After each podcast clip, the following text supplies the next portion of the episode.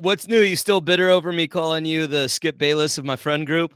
yeah, dude, it was it was just a you know a shot at you know that didn't need to be said, and I just I thought it was a little low. You know, Skip Bayless like something else maybe, but Skip Bayless, that's you know that's especially right after that tasteless tweet that he had during the Damar Hamlin situation. Man, that was. and I and I know most of your friends, so like for you to say that is like, you know, you don't you don't have. I, I feel like I'm not the worst of your friend group. You know. No, I'm not saying you're the worst. I'm just well, saying Skip you're the Bayless Skip. is the worst. But he's mad successful. Okay, we yeah, way to save it. So here's here here was my point about calling you Skip Bayless. Your take was the Niners or the Broncos will win a Super Bowl before the 49ers do. And what the Skip Bayless part of that is it's a totally baseless take that you have literally zero evidence of that. And as of right now, the Niners literally have a chance to do that this year. Will they? We have no idea. We'll get into the Niners here in a bit. But they have a chance. They're in the playoffs. And your team, the Broncos, were hard. They were they were terrible this year. They're hot a re- garbage. rebuild year. You know, got a new ownership, new coaching, which luckily we fired. But my looking at- point is, you're telling your two boys here who are lifelong Niners fans this take that literally has no evidence to back it up. Yeah, I was trying to get a rise. That's my point. That is Well, you were you know, you context to that. We can't go through the we can't go through the entire mentions here, but you it wasn't just out of the blue. You know, I was backed into a corner like a rabid raccoon. you guys were coming at me.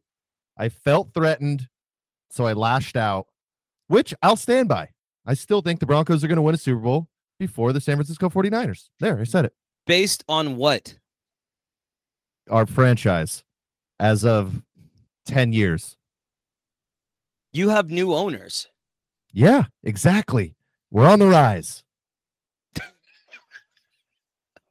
Uh, you know what's funny to me is like you, work yourself up in our chat. It's not even me or Jerome that gets you going. Like you're talking to yourself, Yes. working yourself up, and then I have to like re- like retort or like like I have to say I say something, and it's usually really just like plain matter of fact, like rather dry. No, it's dry, and you get all up in your head and start taking it like personal insults and personal shots. Like Dry Just- is just another name for mean.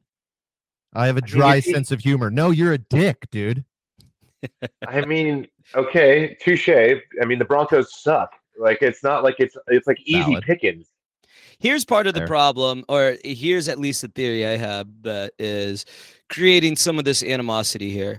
John, you work for a very reputable and popular radio station in the Bay Area. So you are inundated with the dumbest of fans. They're the people who call into sports shows.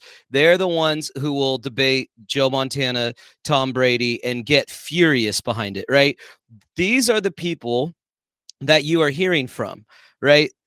I feel for the most part, AB and I can be very irrational, but I think when it comes to our love for the Niners, we both said that we don't expect to win a Super Bowl this year. It would be awesome if we did. I feel like we're pretty reasonable fans, and that comes from years and years and years of accomplishments followed by um, devastating heartbreak, right? So my expectations for what this team is are always tempered. I'm more pessimistic of a fan than I am optimistic, which can suck it sometimes because my fiance is really trying to get into the Niners this season. She's really getting behind them. She, you know, allows me to watch all the Warriors games over the past three years. You know, so she's really trying to get behind these teams. And then I'm just like, they we suck. you know, turn off the TV, get frustrated. And she's trying to be supportive, and she doesn't know how to handle that, but she doesn't get it yet. She hasn't spent, you know, the last what 25 years losing in big spots. I have. And so I don't I rarely um toot the horn or I'm not the guy who has Niners flags on my car, right? Oh, thank God. That's not who I am. Like Top I five am douchiest things to do. One hundred percent. Those those those uh fanatic hardos are not our people, but we're Those not Raiders, those people. Those are Raider fans. right, right. I've seen no, I've seen I've seen nine. I have the, Okay, the okay. Golden State You Warriors and the Niners flag flying. It's like we get it, Touche, touche. But the majority of Bay Area people Yeah. flying flags that are held up out of their windows, it's Raider fans. Yeah. And they're Yeah. a delusional group, anyways. I mean, they've had That's the, true. you know, they're they're a transient nomadic group. I mean, they, you know, they don't have a home. That's a great way to describe them.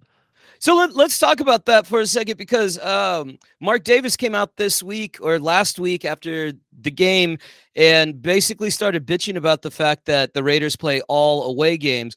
And it's like, bro, you took the money grab, you took your team from one of the most loyal fan bases, if not the most, after you've left that city twice now. And you took the team away from Oakland and you put them in Vegas, which I, I'm sorry to tell you. First of all, this happens almost everywhere. When a new stadium opens for the first few seasons, that is the destination. That is the away game these hardcore fans want to go to. I want to check out, you know, Jerry World. I, I want to check out SoFi. And now you're putting it in Vegas and the stadium be damned. Vegas alone is a giant tourist attraction. So if I want to go see my team play one away game this season, do I want to go to fucking Jacksonville or do I want to go to Vegas? Do I, you know what I mean? Yeah. Like, do I want to go to Detroit or do I want to go to Vegas? Like, you put the team in a place where you away from its native fan base, and this is what you get. Go ahead, sir.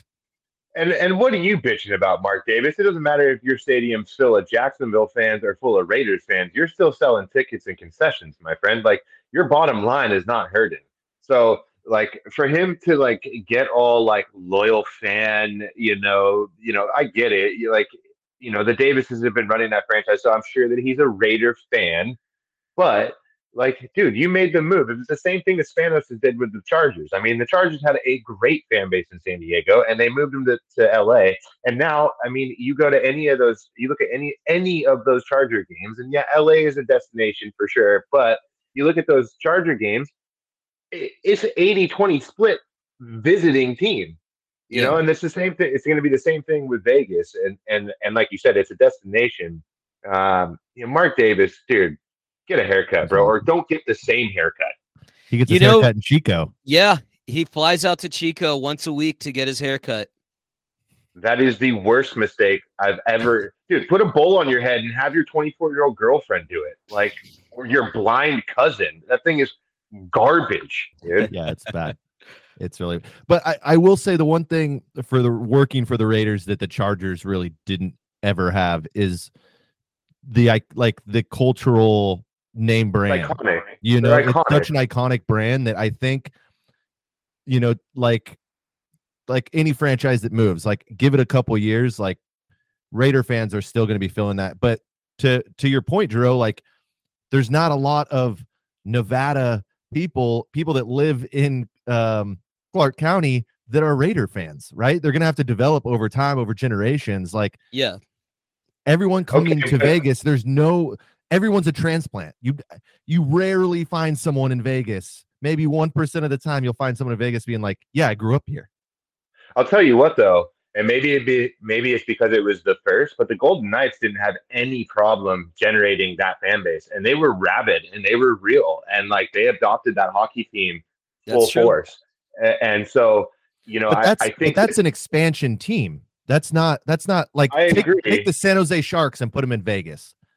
You're not having that effect. You know what I mean? Like the Golden Knights. yeah, it's not Knights all was- the way yours. Right. The Golden Knights was Right. something that Vegas could claim as their own. Same thing with uh, the WNBA team. You know, the Las Vegas Aces, I think. Yeah, it's the Aces. Um, but they have they've grown in popularity in the last couple years when they first started because they are their own entity, right? Like they're not the Oakland Raiders or the LA Raiders. well, Like, and also, how about don't blow uh five games when you have a 10 point lead? You know, True. like I n- b- Uh, the tourism aside, and yes, any team that builds a new stadium or moves, this is going to happen in the first couple seasons. And like you mentioned, it's going to take at least a generation and winning for kids to grow up and be diehard Las Vegas Raiders fans. Right now, you have the Raiders had a national brand because of what they did in the 70s, the early 80s, because of their logo, because of their their entire culture. What Al Davis built was incredible. And say what you want, I, I don't know. I have a ton of respect for what that dude did. He was an absolute fucking savage, right? The way he even came into power and basically strong armed his way into being an owner, it was absolutely savage. Mark is not that. Mark is not that. And we also need to remember that Mark is the brokest of all the NFL owners, right?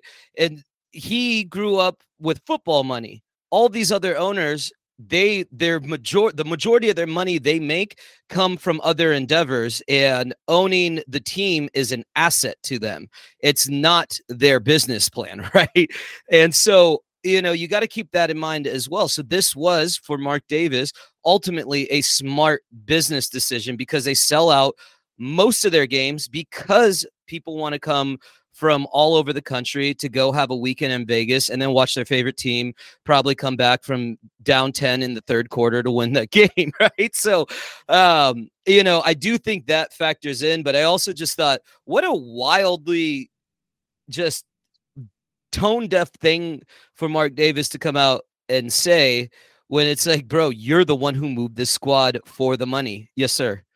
I, I think too you can like sum it up in, in in the difference between Al and Mark, and obviously there's many, but Al Davis hired the first minority head coach in, in mm. Tom Flores, right?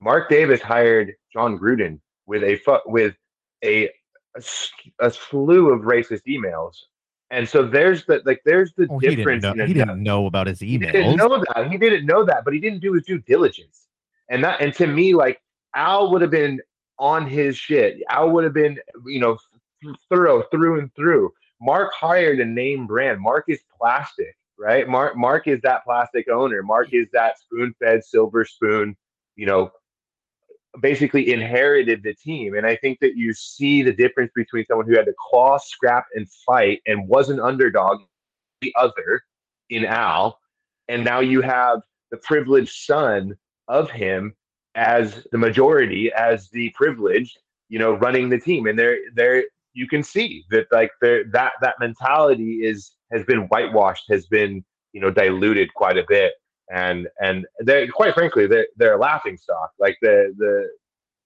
their their iconic brand has taken such a hit under Mark that you know they're no longer just win baby. I mean they're it's they're not like eh, well and they know. haven't been in how long right? The the last time they were in a championship game even was the tuck rule wasn't it?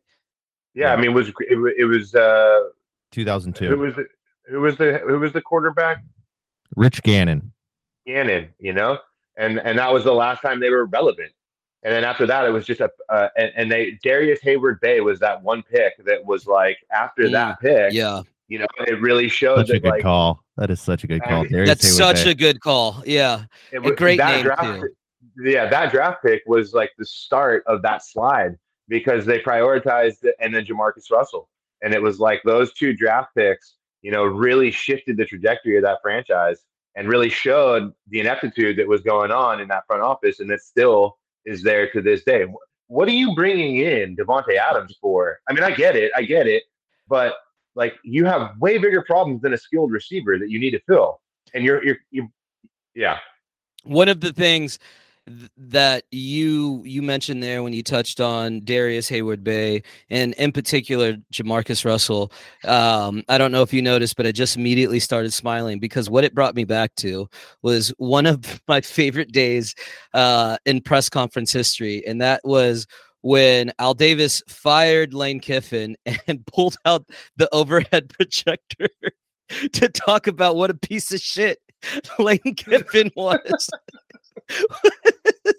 Fucking Al was a gangster. Al was a gangster, bro. I was a gangster. That's what I'm talking about. He would cut your neck if you weren't performing. You know, and Mark is a pushover the fact that he pulled out the overhead projector, bro. It's Kiffin like- is a liar. He is a piece of shit, and here's why. Do you have my clear paper? Cool. Will you lay it down for me? Great. oh, fucking legendary. Oh Uh, man, they just don't make them like that anymore. Uh, No. all right, boys. It's been a minute since we've we've talked. A lot of things have happened. Um, in particular, one thing I'm concerned about is uh, John no longer has college football to bet on. So we're going to uh, we'll we'll see if you you know where you end up with that, my friend. Um, I would say don't take my advice. the uh, rounded out this NFL season pretty tough. It started really great as it always does. Uh, and then about week eight or nine, it got real shaky. I will say, uh, shouts to me that um, if not for injury, I really nailed it on I think the first episode of this show, which was week two or three of the NFL season, when I told you, John, that Jalen Hurts minus or plus fourteen hundred for MVP was a good pick. Um, I also said Lamar Jackson, but you know he got injured as well. But um, now that the NFL season has wrapped, at least the regular season, is there anything in particular that you'll kind of that that you'll when you look back at the 2022 season is going to stick out to you? Either one of you. For the NFL season. for the entire NFL season just is there one particular moment or game or storyline? Yeah, uh, week one, Thursday night football, I believe, uh, or Monday night football. Yeah, it was Monday night football. The kickoff to Monday night football. Just having such high hopes for the Denver Broncos going into Seattle to play Geno Smith, thinking this was about to be a house call. And uh, here we are 18 weeks later, and my franchise is in a shambles. And Oh, Yeah, Geno I- I- Smith has thrown for 4,000 yards. What is going on?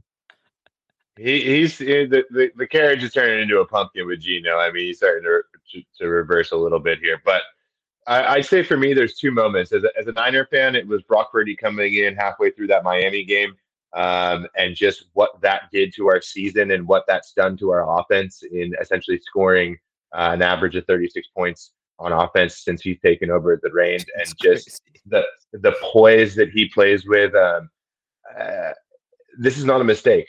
Uh, I think at first we were all kind of like, "Oh wow, how how long can he sustain this?" Are they? I think this is who he is, and I think the Niners have a really great problem right now with, you know, yes what are they going to do with this quarterback situation going into the offseason? Do they have an asset in Trey Lance? Now they don't even have to think about signing Jimmy. Jimmy's going to be in, in a jet, in my opinion, with Salah. They'll Yep. reunite. Yep. Um, and, and then obviously the Damar Hamlin situation that's absolutely unprecedented as far as anything we've ever seen on the football field. Um, I think that it rattled a nation and it really put into highlight um, just how physical and how violent this game is. I mean, they say that you know it's a car crash every single time, and I think people take that lightly, but it it is. It, it's a full full speed car crash every single time, and a 24 year old healthy young man athlete who's been doing this his entire life got the perfect shot to the chest in between a heartbeat that essentially shut him down. Um, and we just have to take a second to remember that these guys put their bodies on the line every single play and that it is a serious you know life or death thing that these guys go through. And you know a lot of a lot of times i know when i played ball and me and john played football together you know i was a team captain and i always you know get the team riled up going "All right, we're going to fucking war tonight boys. This is our fucking house. We're taking it you know we're going to war we're soldiers. That's how we would talk about it. And that's the farthest thing from the truth right? We're not.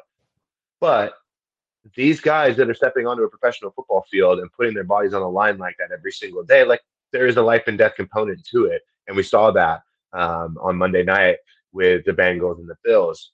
Thank God the young man has made a recovery. Yep. It's been super inspiring. I do not want to face the Bills in the Super Bowl because they have it, and anyone who has to play them right now is playing not only the Bills, but they're playing it, and that it is whatever that you know that unifying um, thread that is going to be through that team into the playoffs it's going to be one hell of a hard team to beat. Um, you know, and so unbelievable. I'm just glad that the young man is is you know is back back to life. Of course, yeah, I couldn't agree more with you. Um, the interesting thing for me, as far as Damar Hamlin goes, is I didn't see it. I still haven't seen the play. Um, when it happened, we were uh, we were doing the radio show. So the first time I even heard about it was John actually texted me and said they're doing CPR on a player right now on the field. I was like, what? and then obviously I saw everything after, but I still haven't seen the hit because I didn't. I really didn't have any interest in watching it in case he did end up passing. Thankfully, he hasn't. I'm sure I'll see it at some point, but it's not something I went to seek out. So my experience with it was I didn't have the same visceral reaction as everyone else because I didn't see it happen, right? Um, so I don't have I guess the same attachment um, and and just general shock most people did. For me, uh, as being a Niners fan, really the Christian McCaffrey trade is kind of how I'm going to remember the season. Obviously, Brock Purdy would be high up there too, um, and that might be the future of the franchise. Who knows? But he seems like a baller. But just what the Niners became after CMC came to the squad, and I was one who I tried not to be, you know, typical skeptical, pessimistic drill on that one, and was like, all right, well, listen, you know, they they seem to know what they're doing.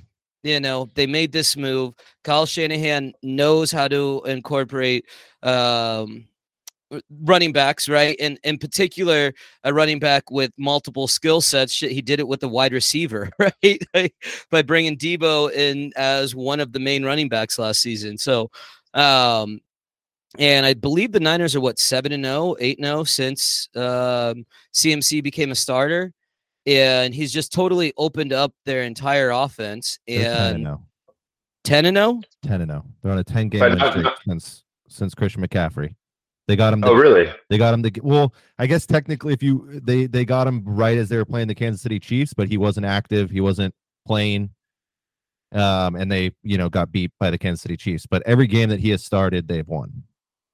Yeah, and so to me, rarely do you get a blockbuster trade in football. Right? We reserve that for basketball and baseball. We rarely get that in football, and to get a talent of his caliber, I honestly, I I tried to not think about the health concerns. Of course, I did, but just what that team's turned around to be since he joined the squad has been uh, pretty remarkable. I would also like if the Niners would stop fucking around at the beginning of the season.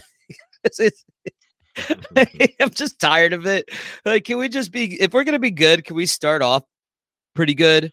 Can we just start off like over 500 and not losing to the Bears? I get it. It was a monsoon, but also losing to Denver. I mean, what are we doing? Anyway, um, I digress. Let's talk about the season moving forward. And as we do this, I do want you guys to kind of think about um, because this is the first show we've done in the new year, right? We missed last week. Um, mm-hmm. So if you could think of just like maybe three highlights in in the sporting world or in like pop culture things that you're going to remember for last season so we kind of wrap the show with or last year i should say from 2022 we kind of wrap the show with some highlights of 2022 uh, but let's talk about moving forward. The niners ended up clinching the number two seed they'll face the seahawks. Niners are favored by 10 at home. And so i was just curious what you boys are looking for in this game, or if John, are you even going to watch this game, or are you just like, man, fuck the Niners? I have to hear about them all the time. tired of it. No, I mean, I'm I'm definitely going to watch. Um, I, you know, I was saying today that that part of it, it's you know, with with working with the station, obviously, it's our main subject point right now. That in the Warriors, and um, I, I for content purposes, you know, I I would like to see them go to the NFC Championship game against the Eagles.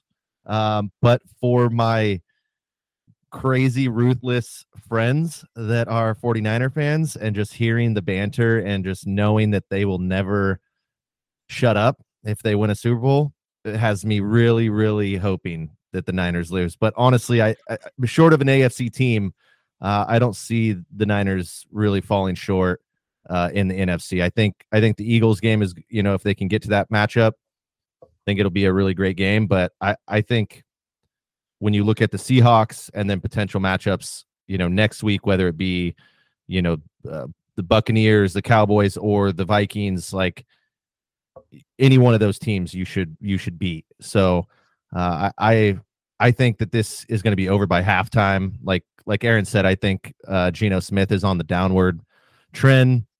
That running game is is sneaky sneaky good, but they do have a lot of rookies on on both sides of the ball. So I expect that to come out in in playoff situations. And man, the Niners just I mean, short of Michigan losing to TCU, they they remind me of that as far as the defense and offense is concerned.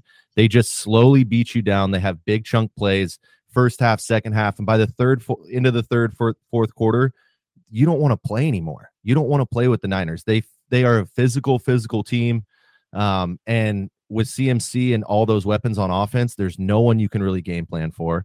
Mm. Um, and with Purdy playing the way he is, I it's going to be tough to to take down the Niners, but God, I hope they lose. yeah, I mean, I will say, you know, all that is, I agree with all of that. Um, I do think that, you know, uh, Pete Carroll will throw a wrench in the system and he will try to do something. I wouldn't be surprised if he loads up on one side of the ball. If he, you know, if it's a whatever, he's going to try something. Tyler Lockett was banged up the last couple games, so I think that kind of hurts them a bit. I think he's one of the more underrated receivers in the game. Um, Charvarius Ward has done a number on DK the last two times they've met. Um, and I think that's going to continue. Um, I think that he is. and by uh, doing uh, a number on him, do you mean just um, fucking grabbing him every time? hey, he's taking a play out of out of uh, the Legion of Boom. Yeah, that's what the that's what the Seahawks did every single play when they were doing what they were doing on defense. Is they they said call it, call it. You're gonna yeah. call it every time. You're you're not gonna call it every time. You know what I mean? And so I don't care how he gets it done. Get it done. And that's a crafty, you know, big bodied cornerback who can yeah. shut down shut down the ones, right? Um, George Kittle has been a revelation with Brock Purdy, seven touchdowns in the last four games. I think there's a nice little connection there. It might be the Iowa thing. I don't know what's going on. I know that Iowa State, Iowa, but um, you know, and and I I just I think that Purdy gives this team an element of, of unpredictability that Jimmy didn't. And so in big games, when we need a scramble, when we need someone something to go off script, right? You can with Jimmy, you could stack the box. You could pretty much understand he was a first read quarterback. You knew it was gonna, where it was going to go. If you could get to him, he was going down. With Purdy, you can't do that. His he's got enough escapability to where he can extend the play and make something happen with his feet. Um, and then on the defensive side of the football, I think you know, I've I defended the big plays. I have defended against the big plays to John in particular when he's, you know, well, there's a big play, you know, the first play of their second play of the game last week where, you know, uh, AJ Green high pointed that ball and basically Sean Gibson slipped. Just bodied him. I, that was not a body, okay? That was a high not point on a slip. Went up he and got it, dude. You whatever. got You can think what you want. What well, I, and the what defender I, also misjudged the jump there. He jumped too early. Right. Right. So, but I am concerned about some mental lapses in the secondary that that have led to big plays, and yeah. that that will be an issue in the playoffs. They better tighten it up. And Hufanga needs to stop. It's like Hufanga's like the meme where it's like you're walking by with your girl and like the one guy goes by and he's like looking over his shoulder like oh there's a there's a possible interception or here's the play i can actually make Right. You know, and it's like yeah. make the actual play. And you're a pro bowler for a reason, but stop. You're not Troy yet. You're not Polamalu yet. Okay. So let's just cool it with the impromptu plays. All right. Play the scheme, stay over the top, make sure that everything stays in front of you.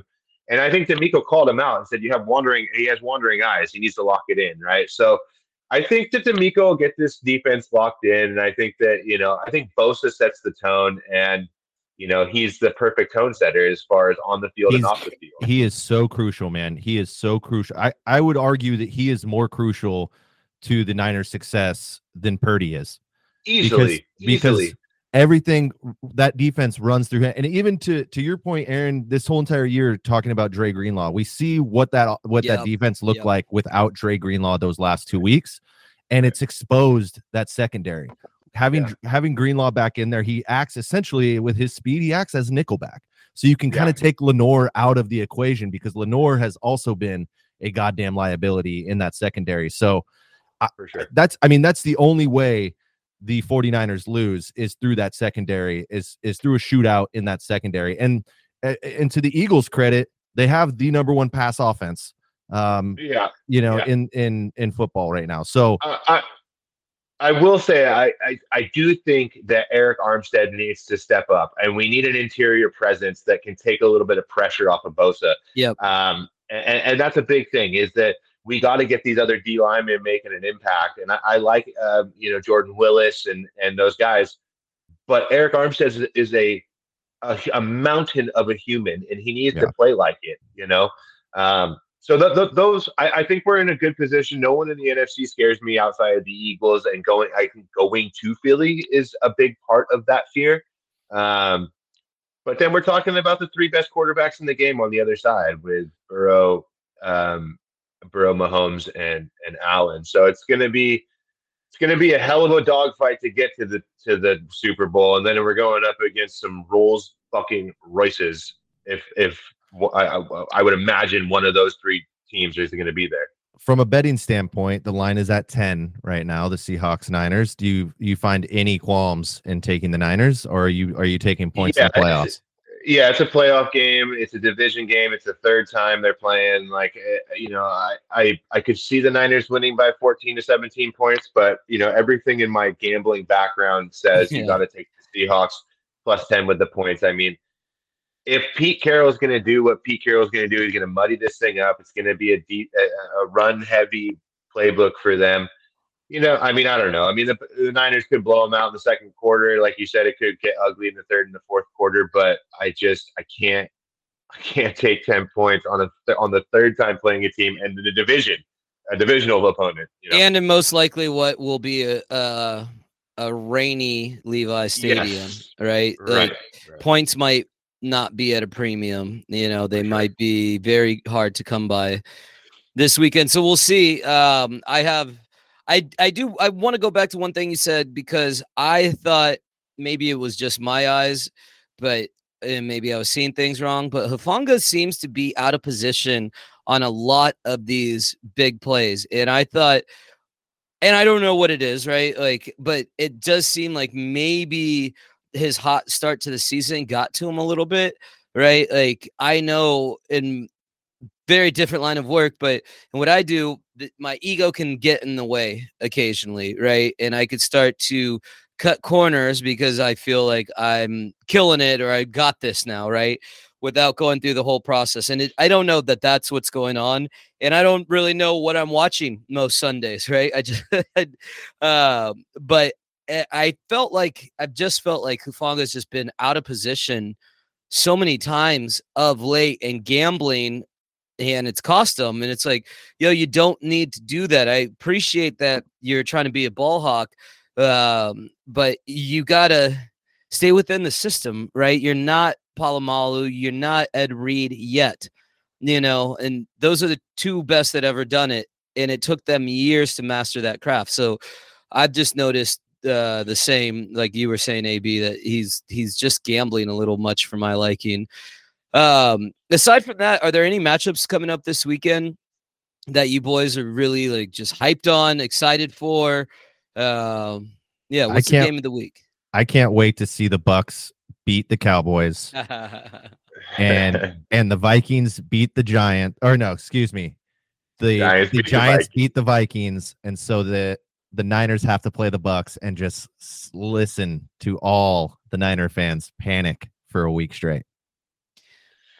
Yeah, yeah. I mean, I, I I'm interested in all the games. Uh, I I will say the one game that I'm I'm quietly interested in is the Chargers and the Jags. Yes. I I, I really want to see like how Mm. Justin Herbert and Trevor Lawrence um, navigate this. I want to see what Doug Pederson does with the Jacksonville team that got into the playoffs. I want to see what a young upstart Jacksonville team can do. Um, I still think Justin Herbert throws the prettiest ball in the game. Um, some of the balls he throws are just absolute frozen rope lasers, and I mean they're they're they're prettier than You know, Allen's got the deep ball, Burrow's methodical, Mahomes has got the flip and the tricks and all that. But when it comes to pure tight spiral, just a pure spinner, Justin Herbert has the prettiest ball in the game. Um, the Chargers, man, they're such an interesting team to me. They're so laden with talent on both sides of the football, yet they are so so I'm a, I'm a Tottenham Hotspur fan, and we always choke in big games. And there's a term that we get has been coined for us called "we're Spursy," right? And uh, the Chargers remind me a lot of that. It, it's a lot of talent, but in the big moments, they're they're chargery. they they yeah they find a way to lose. That, you know, so they are who we thought they were. They always we are that. and, it- and it's not like it's not like it's the coaching or the current players that they have on No, the it's the roster because they've been doing that since I was in my teens. for sure.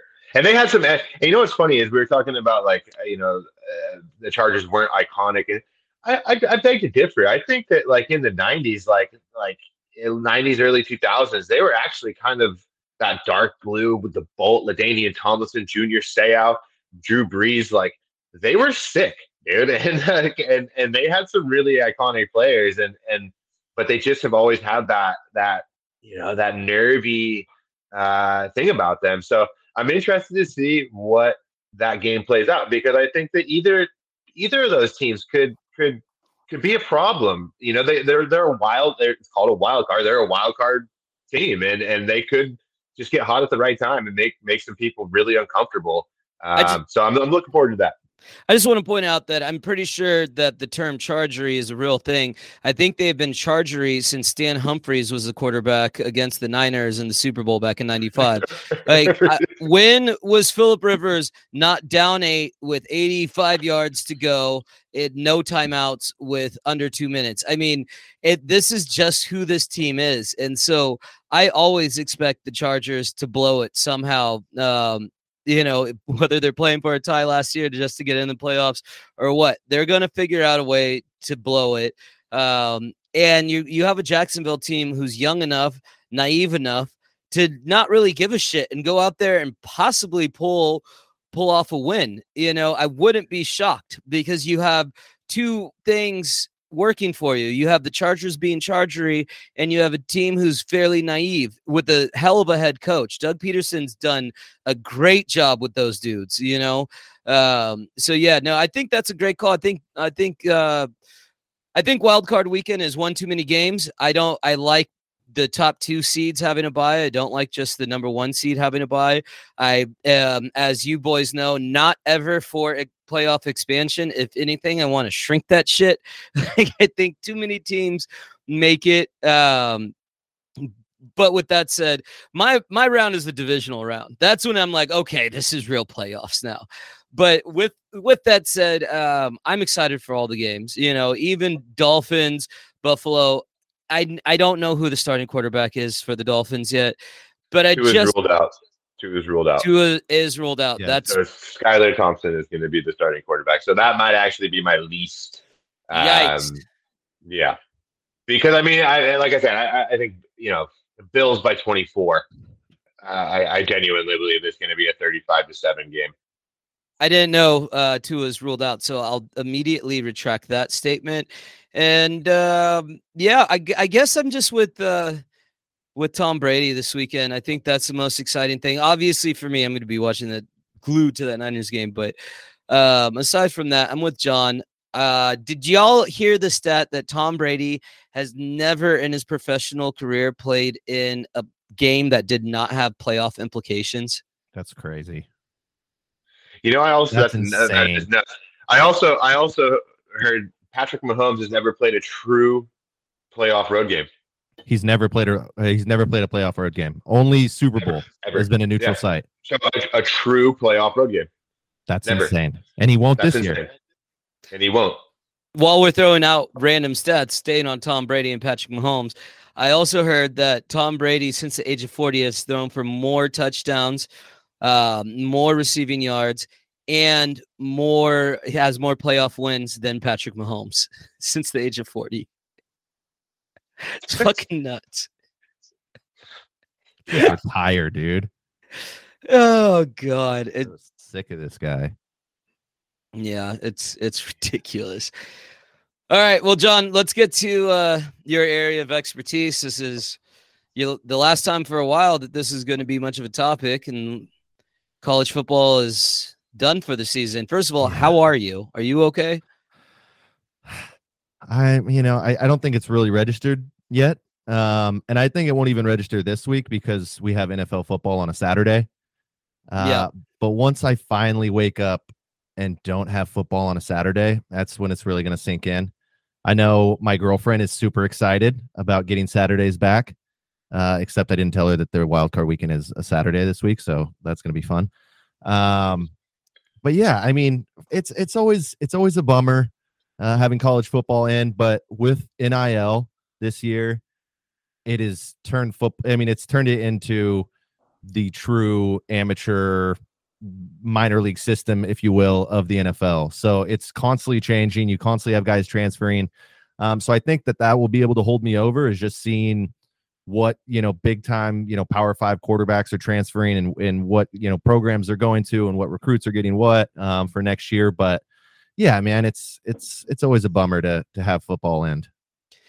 Yeah no doubt. And it always uh reminds me of like i'm getting older at this point right? Like every time the season ends i'm like fuck! Another year's gone by. Um if you could have gone to one college football game this season, which would have been? Because I mine is easy because I was supposed to go to it and it didn't work out. Um, I it's tough. I would I would probably say uh TCU against Michigan uh this year for the semifinal. I, I TCU obviously getting blown out in the champion. I mean, probably the worst national championship we've ever had. Um, that Georgia team is just is just amazing. But that that semifinal where Michigan was supposed to win, obviously, Drew, you're you're a Michigan guy. Mm.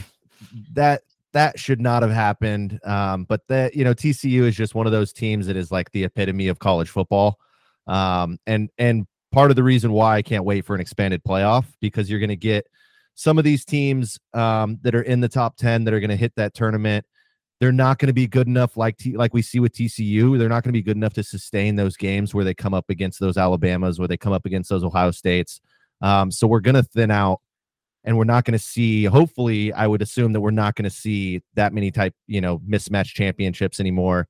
You're not, you know, football is not one of those team uh, is not one of those sports where you can just make this run and and beat anyone you want, especially in college football where the disparity and the the recruits are um, uh, are in such you know such disarray. So I, I I think TCU Michigan would have been would have been a good one, or uh, Alabama Texas this year uh, in Austin would have been a really good one as well. So your boy was supposed to go to Death Valley for LSU Alabama this year, and it didn't work out. Overtime win. God, I know, man. I really, really, really wanted to go to that game, and that's the game. And I, it was essentially knocking Alabama out of the playoff situation. Yeah, yeah. I've wanted to go to that particular game in Death Valley forever now, and this year I actually had tickets, or I booked a flight, and things just didn't end up working out with the timing and all that, and so I've been kicking myself ever since. So that would have been mine. AB, did you have one from the college football season? Um, the Tennessee Alabama uh, thriller where Tennessee yes. kind of in Knoxville, yes, in Knoxville, where Tennessee kind of stamped their uh, their flag down, and Alabama has uh, come back to the pack a little bit. I thought that was uh, a coming out party for a program, or not even coming out party, maybe a, a reinvigoration of a program in Tennessee. Um, Hendon Hooker, you know, they they fell off after that, but what a game, what a statement. Um, you know, what a exercising of demons. you know what I mean? And so uh, the uh-huh. goalpost came goalpost came down and the goalpost went into the Allegheny and was it the Allegheny River? No, that's New York. I forget whatever the, they threw the goalpost into the river and um, so yeah, I, I, thought that was the my brother bleeds crimson, and so for me, it's always nice to to watch him squirm a little bit. Um, what was that river? That's gonna bug me now. yeah, I don't know. I I think the Allegheny is in uh, New York. We sound like assholes. I know. I hate this. It's a, it's such good pod. Uh, Uh, it's the Tennessee River. Yeah, Oh, San the Tennessee. Tennessee River. We're fucking idiots. Oh, my man. god. I'm into sports, not geography. All right. Fair enough. That's Uh, hilarious. All right. Do you want to talk about this uh this like supposed title game at all? Me? No, I mean Yeah. uh, the only thing I want to say about this title game, and and Aaron kind of alluded to it a little bit with Alabama. Georgia is the new standard in college football. Uh, this team is reloading. They got rid of five dudes on defense last year, all in the first round of the NFL draft, and that defense looks better than it did last year. Oh, are you sure about that? this defense this year has given up less points than last year's defense. Kirby Smart is is the truth. They have Uh, they have over 15 five-star recruits this year. Like Jesus. it's insane the amount of talent that they're accruing, especially in this day and age with NIL where if you're not playing, if you're the third third string guy, you just move on and go to somewhere else. You know what I mean? Like Kirby Smart is getting these guys to come and commit and stay for 2-3 years and this team I, I don't see any team being able to beat them next year either. So I wanted to ask you about that. So so I don't know how um, up on NIL rules and regulations you are, but let's say I'm a college recruit and I am going to be the third stringer at Alabama or or Georgia or any of these major schools, and I cut an NIL I cut an NIL deal on the terms that I'm going to go to this school and let's say I do enter the portal, does that money is that then null and void? The money you the money you have already made or the money you're standing to make? The money I'm standing to make. So there's there is a rule in place saying that you cannot lose your NIL deals based on where you're going or or transferring and stuff like that. I'm I'm sure with these boosters and and lawyers and so I'm sure that there's writing in place when they sign uh, on signing day that says as long as you're playing for this university, we will hold these NIL deals or whatever it may be. But if if a player just happens to up and leave, yeah, they they can't they can't just nix the deal because he's no longer coming. That's that's my and if it's money that has already been paid out, they can't get it back. So it, it's I mean it's it's a wild way. I mean it's always been like this, but now it's just in the forefront and on paper and um you know kids are I guess are protected a little bit more, but it's yeah, it's it's interesting. I I, don't think that um that leaving or I know that if, if you leave it's it doesn't affect your your NIL deal. That sounds like a fucking mess. Yeah. And also, if I'm a booster paying a kid, I, I create some shell corporation. Like, I can't believe that all these people are just above board, right? And if a kid was to dip after a season and I had him on a four year contract or a three year contract, whatever, say he's a five star recruit, I think he's going to the NFL, I'll put him on a three year contract, and he dips after his first year because he has to redshirt or whatever. Um, let's say I'm not the most above board dude, right? I got some henchmen out there. I might be coming for that money. You know what I mean? Like I just think this is this there's such a this is just fucking ripe with corruption. It's set up perfectly to be more corrupt if anything and this is all based off the strength that the schools don't want to pay the, the kids, right? Uh, yeah, s- because because the NCAA wasn't corrupt before and didn't have backdoor Yeah. deals and napkin deals. I mean, it's it's it, okay. So uh, my you know my rebuttal to that is like, okay, so what? We get to see it a little bit more. I, I mean, it's it's the same things are going to be going on that have been going on since the 70s and 80s. Sure. And I, I just think yeah. Well, and and the NCAA really doesn't have any say in this. NIL is Yeah. is strictly through the university Right, and the state. right. But And the so- thing, I think the thing that's different though, right, is it's kind of like when they legalized weed here recreationally, where a lot of people got in the game that weren't in the game prior and didn't know what they were doing, right? Like a lot of, yes, all of this has been going on in, you know, and it's been a very known secret, right? Like we're privy to this. We probably heard stories from people that you know have went and saw the bagman or the sneaker guy or whatever you know what i mean like we all we all are aware that this was going on but i feel like once you legalize it but you don't really regulate it um in any real meaningful way i think you just open yourself up to corruption like we saw in this wonderful state of ours once weed got legalized it just became kind of a shit show and a free for all. And I'm just wondering if I was wondering about the rules because I wonder how that will impact college football moving forward. I mean, it, it's essentially it's putting the it's it's just as corrupt as it's always been. It's just now the power has kind of changed hands to the to the players. You know, like the the boosters are kind of at the players' will now as far as you know coming to the school transfer portal not being before it was under the table they could you know as deniability they could cut you off and you, you'd be screwed also if you wanted to transfer you know three years ago you were losing a year of eligibility like you would transfer have yep. to sit for a year and yep. then you could play right so like boosters were were guaranteeing that like all right well what is he going to do he's going to go he's a junior he can't transfer and you know he's he's ineligible at that point now you can transfer and play that same, not that same year, but transfer and play that following year. I mean, it's it's the, the Wild West. Going, it's the power yeah, the Power, the power going back to the player, going to the players, and I think that in, in a lot of ways, it was so imbalanced in power and it was so in favor of the schools and in favor of the NCAA locking these kids in while they were able to terminate these kids um, you know scholarships at any point right? And now it's shifted to where, look, yeah, you know what? Eh, that's a risk you take as a booster, as, as an endorsement. As you know, if you're going to give somebody money based off of their likeness, their credibility, their play, whatever, you're taking a shot. Like you're, it's yeah. a gamble. It's an investment, and people lose out on investments.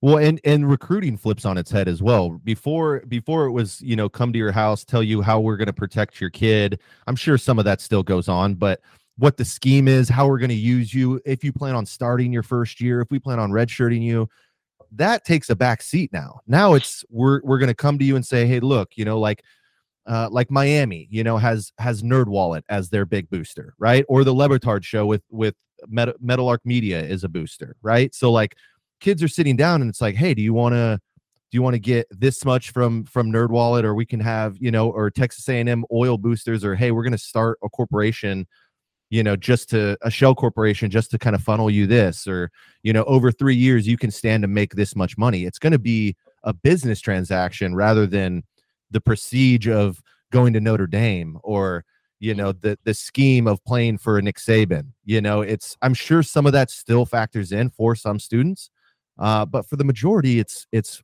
what can you do for me am i starting how much nil deal am i going to get and then you're going to go from there as far as scheme schedule, all that kind of stuff. Which, hey, you know what? Get these kids ready for the NFL because that's what it is. Yeah. And, and and and the sooner that these guys can start making money, the better. A kid like Damar Hamlin's making the league minimum right now, and he may never play again. He's second year, right? There's no guarantees. It doesn't have a vest. He hasn't hit his vesting option in three years, where he gets medical and he gets, you know what I mean? Like he's done. If he doesn't play, he is done if he would have been able to make, and he was a, a top top recruit, you know, when he was coming out of high school, Alabama, Georgia, these, and he decided to go to Pitt. He could, and he was, a, I think, a three or four year starter. He could have been making money, you know, before he got to the NFL. I'm all for it. Like I, I, I think that it's, I think it needs to be this way. They need to be more accustomed to dealing with it, dealing with the sport as a business transaction. That's what it is. That's yeah. what it is. It's an entertainment business. A period. Point blank. Yes, we all want to believe that it's sport is for the love and for this and that. It is when you're a kid, but as you rise to the ranks, there's too much money involved for it not to be a business. So the sooner you get acclimated to the business side of things, the better, in my opinion. No, and I, I totally. whoa, I don't know whoa, what happened there. Jesus, gross, dude. that was a fine. That's disgusting. That was I don't know what happened. Um what happened there. Um I just want to be clear here. I totally agree with what both of you are saying. It is a business and it should be treated as such. I and regulation when I say this is what happens when w- with no regulation, I want to be clear there too. I'm not a big fan of um, government or any other type of regulation because we fuck that up too, right? But when there, I feel like there's very few um, checks and balances when it comes to NIL, and it is the Wild West, and these kids should make as much money as they have the power to negotiate, as they have the lever to uh, leverage to negotiate. I totally agree. So, so I just want to be clear about that. I'm just curious, you know moving forward how you guys think it's going to change the landscape of football college football um, because i think it's going to look totally different in 20 years now that it's out in the open. Yeah definitely and, and you're gonna see you're gonna i feel like you're gonna see a lot more parity from conferences. Obviously in in 20 years we have no clue but even in the next five years when conferences start to dwindle down and um, you know there's going to be literally like three or four major conferences um, of the entirety of football. You're going to see these these transfer portal guys. I mean, TCU is a perfect example. TCU was five and seven last year. They had one of the best transfer portal out of any other uh, uh out of any other D1 uh, Division One college football team. And look what they put on the field. Obviously, it's Big 12 play, you know, strength of schedule, stuff like that. But TCU went from a five and seven team after NIL and, and transfer portal to a national championship runner up?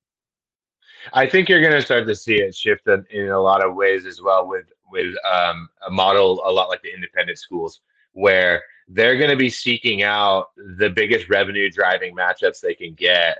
Um, you know, you're already starting to see what I think USC and and whoever else is going to the Big Ten, right? Isn't that happening? Like it's, it's like yeah, USC and uh, UCLA are going to the Big Ten, right? And so it's like we're already starting to see this like Pangea of college football, where it's like you Texas know, and Oklahoma just, going to the SEC. SEC, right? Okay, so you're starting to see this kind of like migration of programs that are going. Okay, how can we get the biggest matchups, the biggest draws, right? And eventually, I think what'll happen is the NCAA is going to disappear in a certain sense and it's going to become programs it's going to become major institutions like Alabama and Tennessee and USC and Texas and Oklahoma that are the true pillars of, of the sport.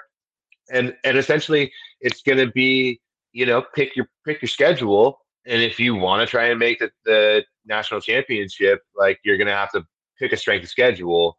Um, that's a really loose forecast. I'm not a huge college football guy. I, I watch it. I do like college football. I'm not as up to date like John is on um, on the the technicalities and the legalities of the NIL and transfer portal and all that stuff. But I just see it becoming a way more profit driven uh, entity. I mean, it has been through the NCAA, but only for a select one percent entity in the in the NCAA. Now the wealth is getting spread a little bit more. The you know the diversification of of um, power is happening where these programs and these players are starting to be able to flex their muscle a little bit. And I only think that that's going to grow. I don't. I think that you've let the cat out of the bag.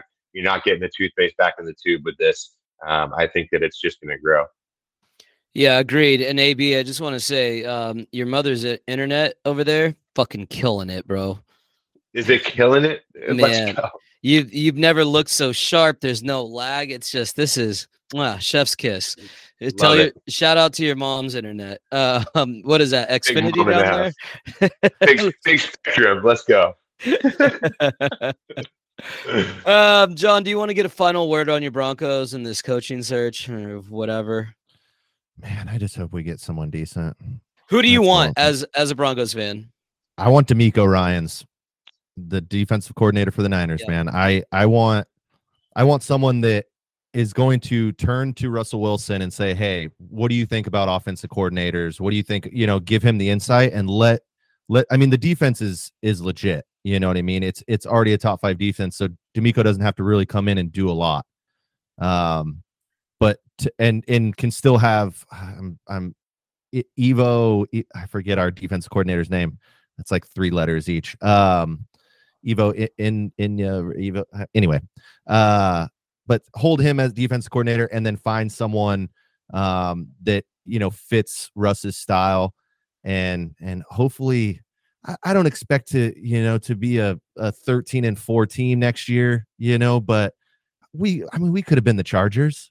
You know what I mean? We could have been a 9 and 8 team. We could have been a 10 and 10 and 7 team.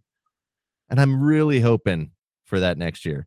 But with that being said, not getting my hopes up. Let's ride. Oh, all right. God, you just had to get that in, huh? So, uh, one I of you guys, I, am I'm like hipster in the sense of like so many people hate Russ now that it's like I, I got to give him a break. You know, I can't I can't be on that train anymore. I was on in the beginning. Now it's just like a common fad. I'm, I I'm hear going the opposite way. I'm going the opposite I way. hear you. I have faith in Russ, man. He's so cringy, but I hear you. Nine time Pro Bowler. Yeah. um, so I don't know whose brilliant idea it was to come with a new New Year's rule solution. I'm guessing that was you, John. All right. so, explain to the people what the idea is. So a New Year's rule solution is a proposed rule change this year in any sport that you guys would like to see. And it could be it could be far out there and like you know that's obviously never going to happen, but it would be funny if it happened. Or it could be I'm I'm assuming Aaron could be more literal uh, of a real rule change that you want to see go into effect. Do you think would make the- the game better? Okay, so I've got two, right? And I've got a real little literal one that is actually happening, and I've got one that I want to see. The literal literal one to me is the shift in baseball. It's so Yes. starved for organic offense outside of the home run that I think that it brings into play quite a few more uh, players. It, it, it elevates the uh, possibility of um, what a single actually can do or a double, the, the gap shot. Um, so I'm excited to see how that's going to play out. I want to, and for my out there one, I want to see a four point shot, four point line in NBA. I think that would be so sick, dude. Let me see a four pointer where like Steph has to like it's like those, you know, like halfway between three point and a half court, and it's just like a straight line across. Like there's no, not even an arc to it, like just a straight line across. Like, and it's like that right there is like a three point banger, or like make like an eight foot like circle. Like it's like if you if you run into that circle and you make it, it's a four pointer. You know, like I don't think like that's that. crazy at all. And I would like to add to that. I would like to make dunks three points from now on. love it. I, I want the four point line. I want the three uh, dunks being three points. I think that's perfect because listen, I'm tired of these dudes just running up the the court and just kicking out and shooting threes all day. I miss when dudes would just drive to the lane, get fouled, tomahawk dunk over three people. Like, let's bring that back. Let's reward it. So if you want to be, you know, a jump shooting team, just make sure you got one dude on the squad, a Stromile Swift, if you will, that's just got mega bounce, will stay inside, and all he does is put back dunks all day. I, I would love to see that. Um, I'll think of another proposed rule chain, but um, change. But I'm guessing, John, since this was your idea, uh, you have something just mind blowing for us. Um, well, this was uh what was this two weeks ago? So I literally have nothing, but on the fly, um I do I I do want to change uh it's more literal, but I do want to change the fining system in the NFL. I found out the other day that to throw a football after you score a touchdown, if you throw a football into the stands, that's seventy five hundred dollar fine. That is insane. But uniforms is really what gets me. If you have a certain shirt that an undershirt that hangs more than three inches outside of your jersey, that's a seventeen hundred dollar fine. If you have socks that go above your knees, that is a two thousand dollar fine. You cannot wear any shoe that does not have the majority three color scheme to your NFL team, and you cannot wear any other memorabilia or any other artifact of clothing that is not sponsored or an NFL brand itself. It's horseshit. Speaking of uniforms, I have my rule change specific to the NBA. We are fucking done with all these jerseys. You get three jerseys. You get your home, which is always fucking white. It's white. That's what the color of the home jersey is. Your away colors, whatever, but it's your darker version. And you get an alternate or a throwback. One or the other. We're done with these multicolored jerseys, your cityscapes, your heart, whatever the fucks. I'm tired of it. Half the time I turn on the TV, I have no idea who's playing until I, if, especially with all these players sitting. If the if it's scrubs in, I have to look at the lower third and find the score box to figure out what cities are these. I have no idea who the fuck these guys are. I am tired. The regular season meant something in my day, and now I don't even know who the fuck is on the floor. I absolutely fucking hate it. I don't know what the solution is for not resting players. And to be fair to the NBA this season, I don't feel like um, scheduled rest has been the issue. It's been in the past. There has been a lot of injuries, of course, but I don't think it's been the same issue. But man, part the biggest I think the biggest thing facing the NBA in the regular season is rivalries are gone and you lose a lot when you don't have rivalries and when you don't have a team that is easily identifiable. The Warriors at home should look like the Warriors at home. It's a white jersey. If you want to go old school blue and gold, fine. If you want to go back to those early 2000s Thunderbolt, fine. Whatever. Let's just pick one. Those Cal jerseys, get them the fuck out of here. I hate those jerseys. Okay. The rose jerseys are dope. I like those. So that's your one alternate jersey for the year. Bring back the town jerseys. I don't care, but we don't get eight jerseys per team. I have no idea who's playing. Sorry. Yeah, that's fair. yeah, right. We, we're, we're good. We're breathing. Breathe. there, guys, you know it. There's, and I get it. You're It's trying bad. to. You're trying to move units. I get it. But these jerseys are so fucking ridiculous. And I think there is something to be said about wearing your classic unis, right? Like, I just, I like, I like, I don't, I don't like the Lakers colors. I like their classic unis, right? Like, I like a easily identifiable the Knicks classic unis, Bulls classic unis. We don't need to improve on perfection. The Timberwolves had some of the sickest jerseys in the league in 2000 in, in the early 2000s and 90s. And for whatever reason, Houston. Those those were so sick. Now they're Fire so jerseys. lame, dude. They're so lame. yeah, like Oh, it I- me. I was watching, I didn't even know who the fuck it was. And then I realized, oh, that's Dame Lillard out there because he had a fucking turquoise jersey on. Help me out. I am a basket, I am a hoop head. I love hoops. I don't, if I can't recognize who these teams are, how are you going to build any relevance to the casual fan during the regular season? I just don't understand it. It's so frustrating. I hate watching it. So let's get rid of it. Is that a good rule change, John? Yeah. Yeah. Okay. I, I yeah. hmm Cool. Also, low. Uh, also low. Whoa, Jesus, it's been a long day. You're on a you're on a heater today, bud. Um, it's been a long fucking day, man. um, I'll finish with this. Trampolines in the outfield. We need to make it happen. Warning I love track. that Yes. money. That's great. Trampolines on the warning track. Um. All right. So, are we doing our picks this week? I so I I have a few picks, but I also I did want I did want to touch on a couple things. Uh, notable. Are we going to go over notable sports 2022? Let's do that. stuff? Yeah. Let's do that.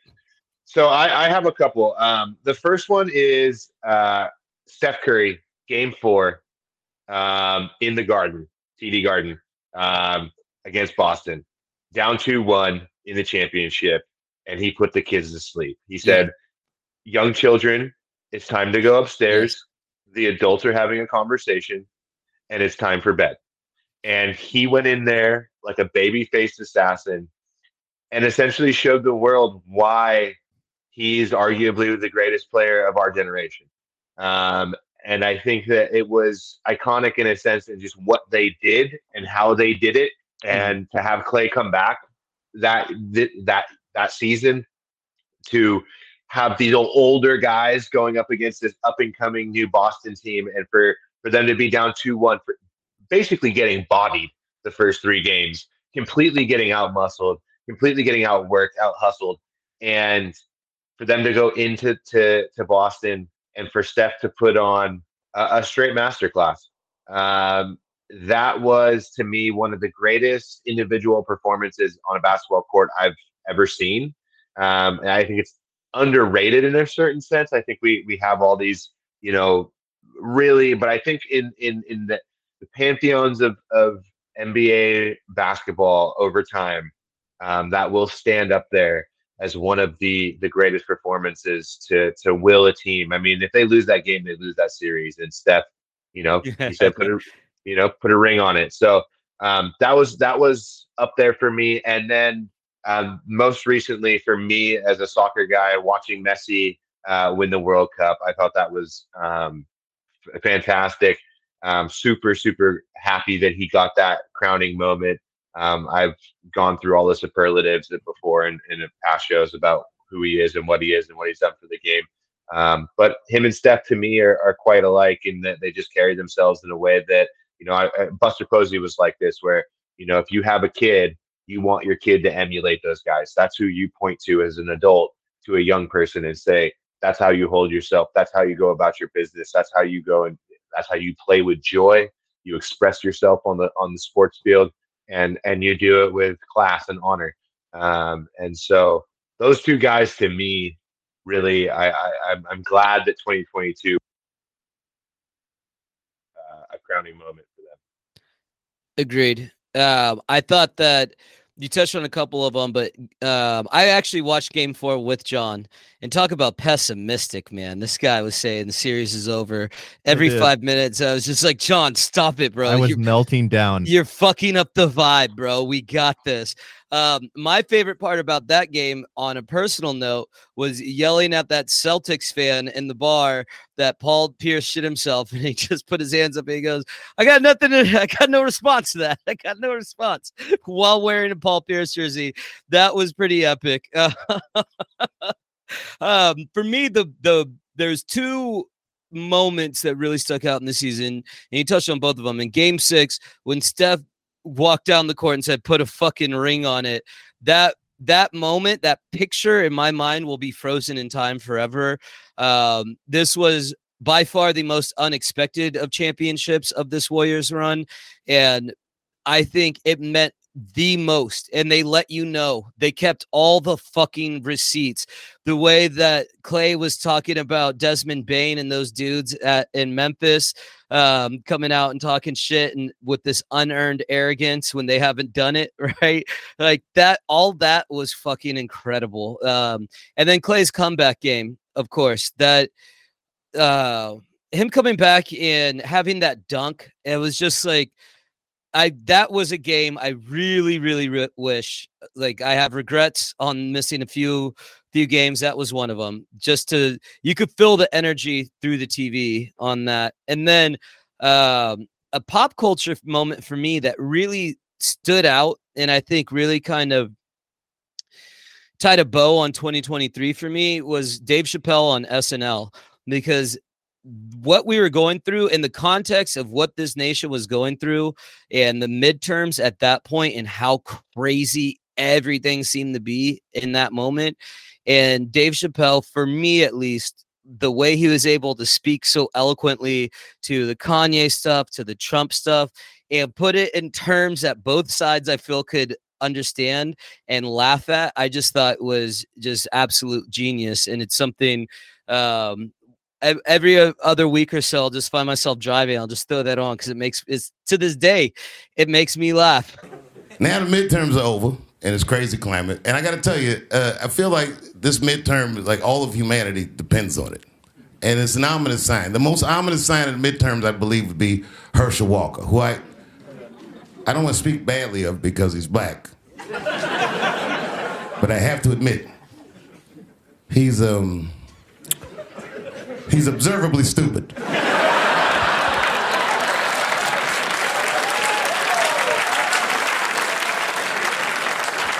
Even when he's not talking, his mouth be open a little bit like. he's the kind of guy that looks like he thinks before he makes a move on tic-tac-toe.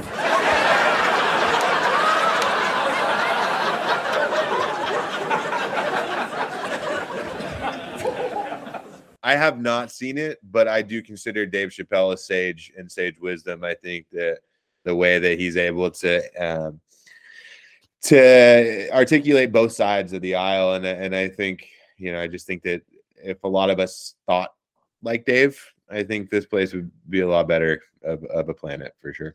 Agreed. Yeah, I would highly recommend you go back and check that out. What about you, John? You got anything? How are you going to remember this the, the year that Uh, was 2022? So I had uh, Argentina World Cup final. Yeah, um, yeah. on that list. I had uh, I just kind of grouped all of the Warriors. I called it the Petty Championship. Yeah, Um, you know, just everything that incorporated Game Four, all that kind of stuff. Uh, and then I had Bills Chiefs AFC Championship game. great call. That was that was Great probably one of the best, if not the best, football games I've ever watched in my entire life. Um, scoring over 25 points in less than two minutes, just back and forth, and you know, having going down, uh, you know, three points with 13 seconds left, and still being able for the Chiefs to drive down and win that game yeah. is absolutely incredible. Um, so yeah, I, I would say I would say AFC Championship game was probably the best game of the entire year in in all sports last year. Agreed. That's a great call. All right, should we take a break and uh, get to the picks? Yeah. Yeah. I got a few picks real quick that we can do. Let's get it. Okay. All right. So, uh, you want me to just roll through it? Yeah, that's good. John, do you have any picks this week? I just have uh I just have a quick uh teaser that I'm throwing out for wildcard teaser, but other than that, no. Okay. All right. Go ahead, AB. All right, so I I actually I like I to the Chargery Chargers. I'm gonna go with Jacksonville. I think uh, minus two and a half. I wouldn't be surprised if it gets to minus three by um, Saturday. I believe they're playing. Um, so yeah, Saturday, eight fifteen p.m. Um, uh, eight fifteen uh, Eastern, so five fifteen p.m. Um, yeah, I don't know. I got some funny feeling about this Jaguars team. Like like you said, they're naive. They don't know any better. Like they shouldn't be really be here. Um, Trevor Lawrence is kind of coming into his own. Doug Pederson has the experience. Travis Etienne is a serious problem. Travis Etienne is a problem. Yes, it's he a is. serious, serious problem. Um, so I love, I love Jacksonville. I'm kind of that's kind of a heart bet there. I really would like to see them win. I do like the Chargers, but um, Jacksonville um, plus two and a half. I do think you can wait and get it at plus three. Um, I do think that public money will come in on uh, the Chargers. Um, Bills minus ten. I mean, I, it could be minus fourteen. Uh, it could be minus seventeen. Yeah. I think it's Like, at I'm- 13 now. I, I would honestly, if I was, if I was, if I'm gonna bet this game outside of the minus ten, I might actually look for an alternate line at minus seventeen and see what the plus money on that is. Um, because I really don't see Skylar Thompson in this Miami offense. They, he's shown what they are with him, and they can't score ten points.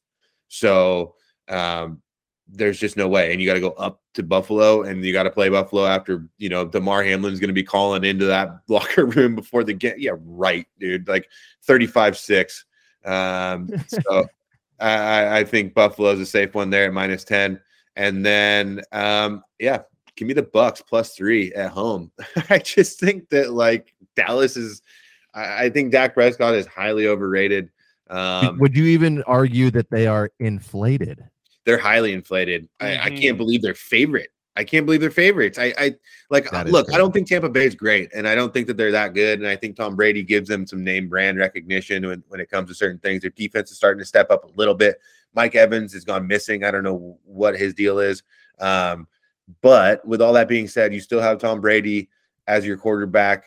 That defense is legit, and they have legit pieces, and they can buckle down. And again, I've said this before it's Mike McCarthy coaching the Dallas Cowboys. I'm sorry, dude. Like I this is the Cowboys. And the Cowboys are almost the Chargers of the of the NFC. They're they're they're cowgirly. Like they just I don't want to be sexist, but they're just like they just yeah, they they know how to lose games when it counts. And so um yeah, give me give me Tampa Bay at home Yeah. plus three. Like that's a no-brainer for me.